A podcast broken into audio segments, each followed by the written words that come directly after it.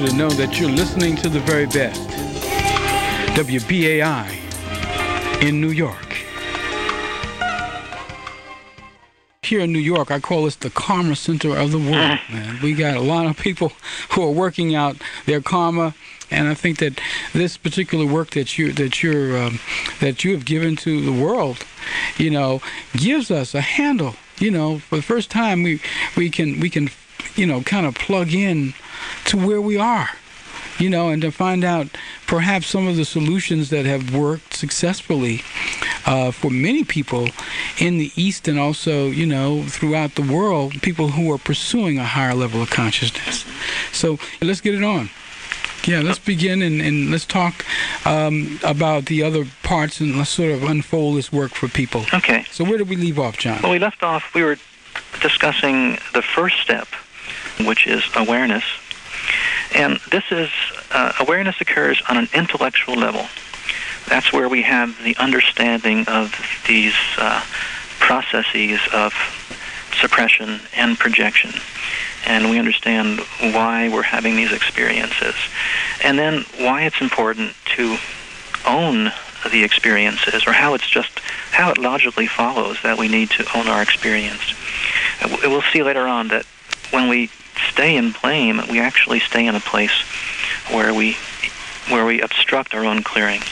But if we have a firm foundational understanding of projection and how we're contributing, how we're creating our own emotional experience, we take responsibility, we stop blame, we own our experience, and then we're able to move to the next steps.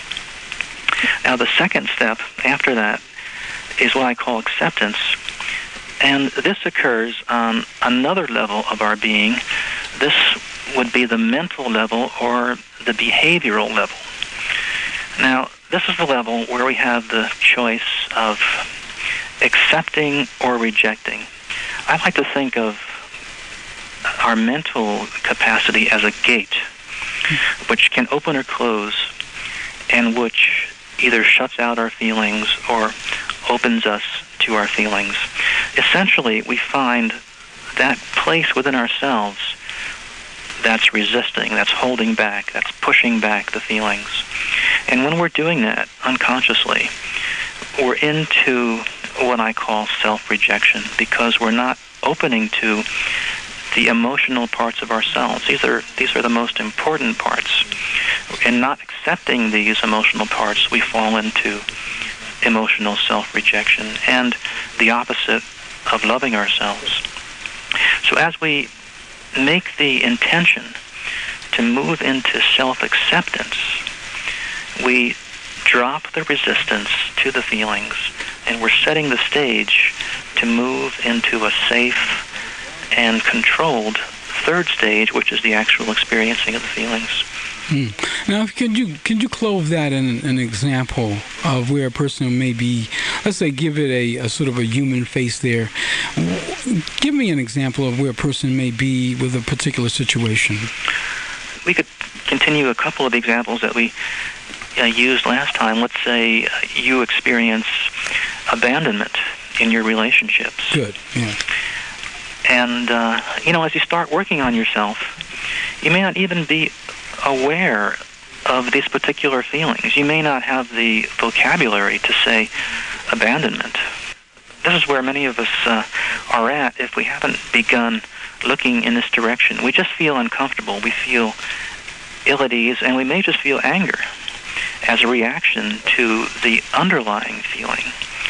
But if we've done a little bit of work on ourselves, we realize that the feeling coming up, this is part of awareness, is to identify the feeling as clearly as we can, even though many feelings will still remain in the unconscious and will only keep coming into consciousness as we proceed in the work. We start processing, we go into alpha state modes, we contact the subconscious, and more and more of our feelings start becoming revealed. But we start with whatever we do have. So let's say we've, we've gotten to the point where we can identify that we're experiencing this abandonment. We feel lost, helpless, like we're being deserted. Mm-hmm. And if we're unconscious, we blame our partner. We, and then we act out the feeling.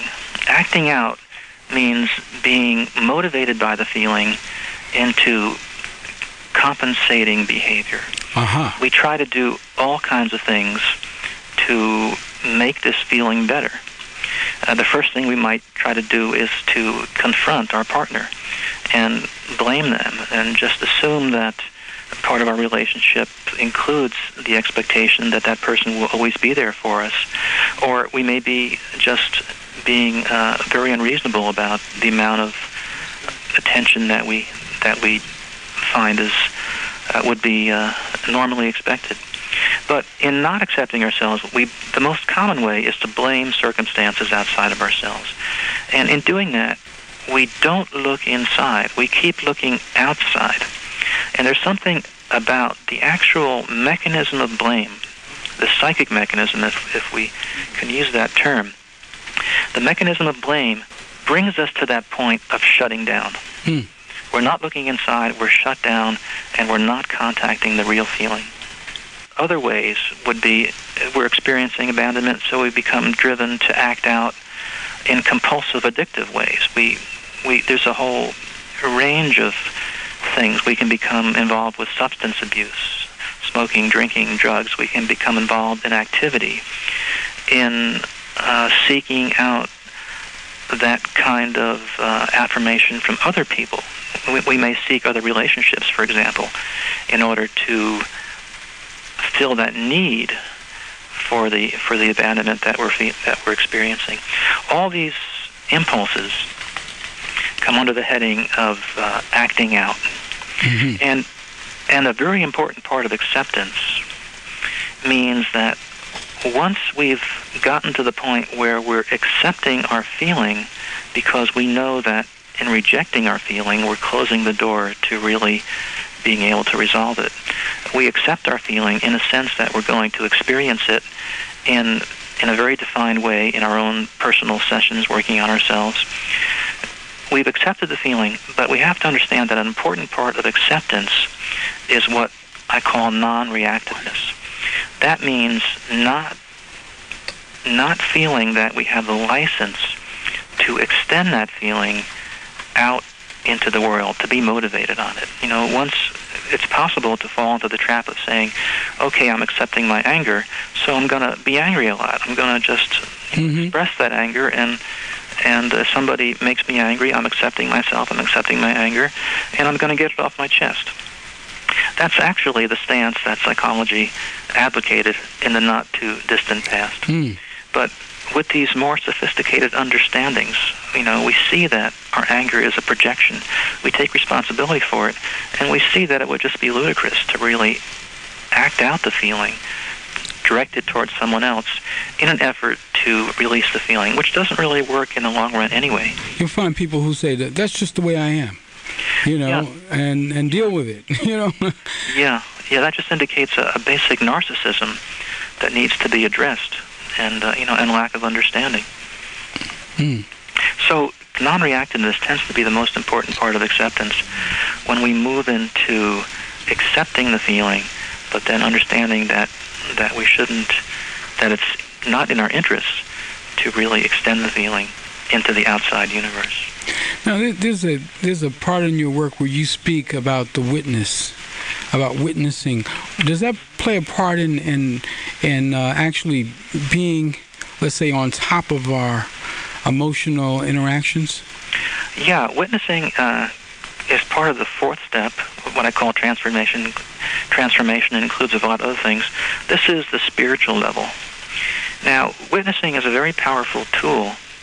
Uh, it's it's tradi- traditionally been uh, advocated and taught in the East, and my understanding of it and the way I apply it uh, in situations is that in moving into the witness, what we're doing is breaking the identification and the enmeshment that we normally experience with our feelings. Normally, we're immersed in our feelings or enmeshed. We're we're just, and that's why we have no no consciousness of them. We just react blindly and uh, often without thought.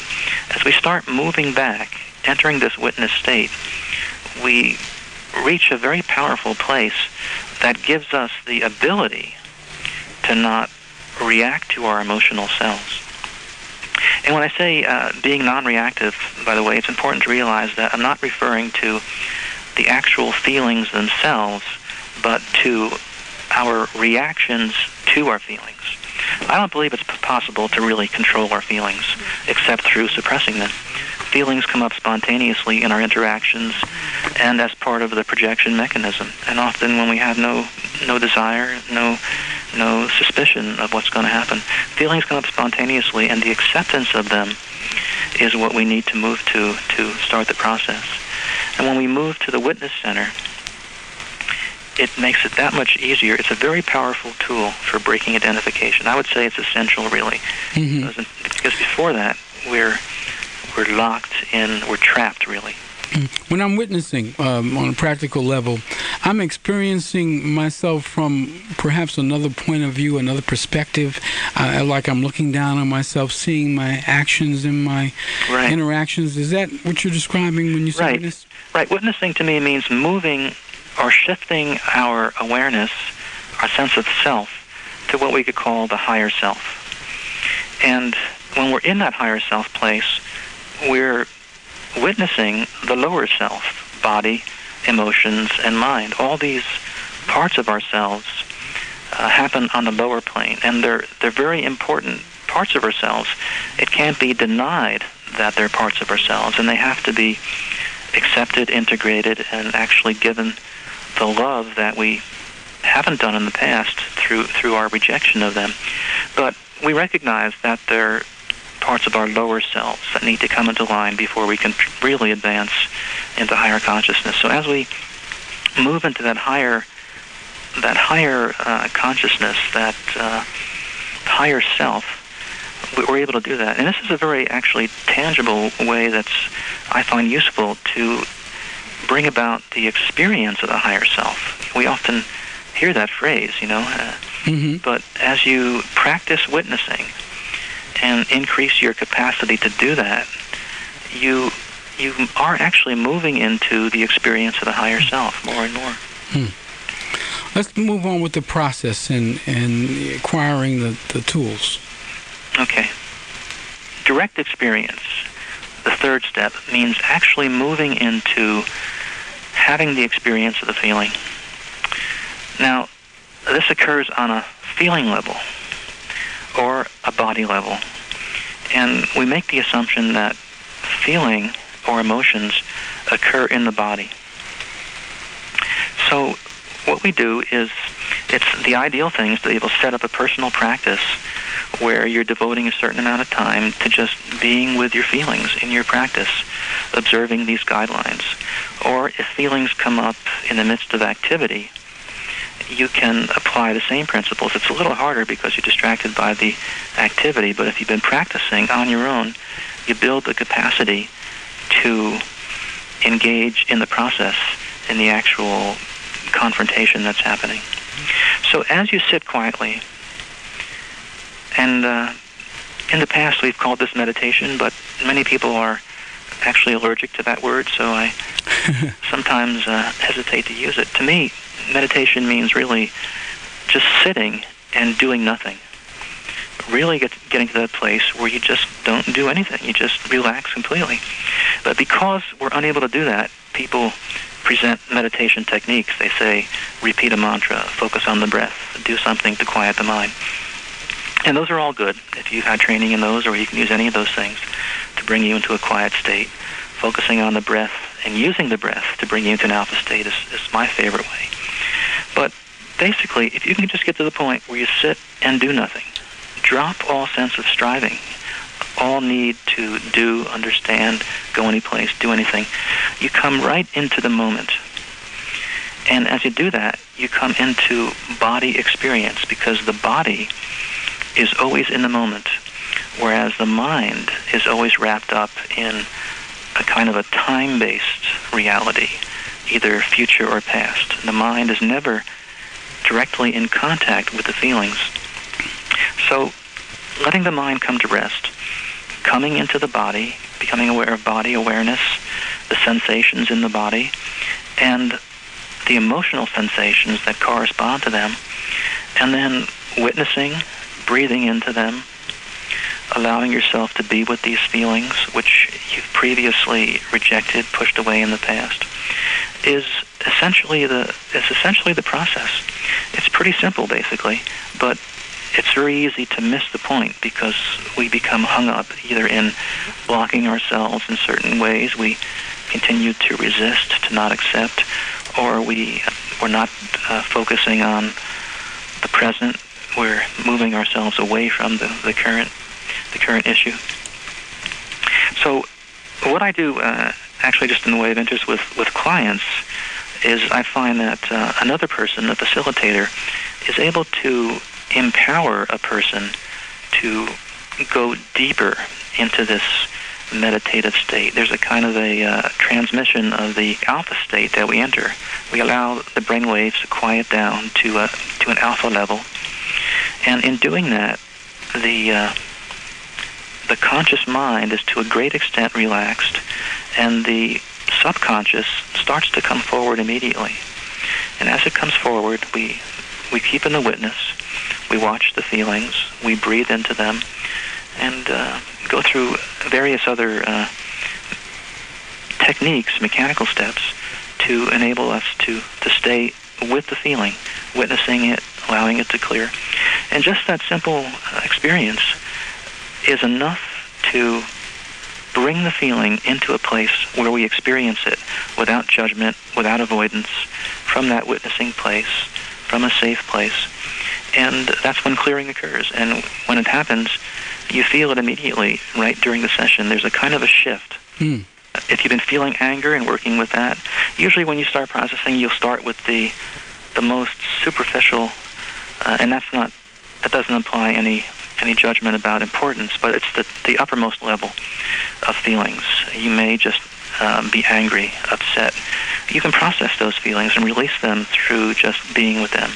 And then you go to the next level. You find out a little more about why you're angry.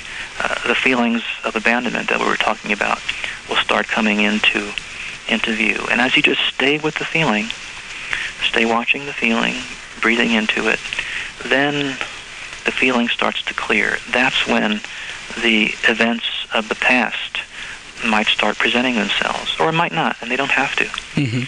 Uh, and then you go to other feelings. You go through a, uh, you enter into a deep, a deep kind of process, step by step, going from place to place.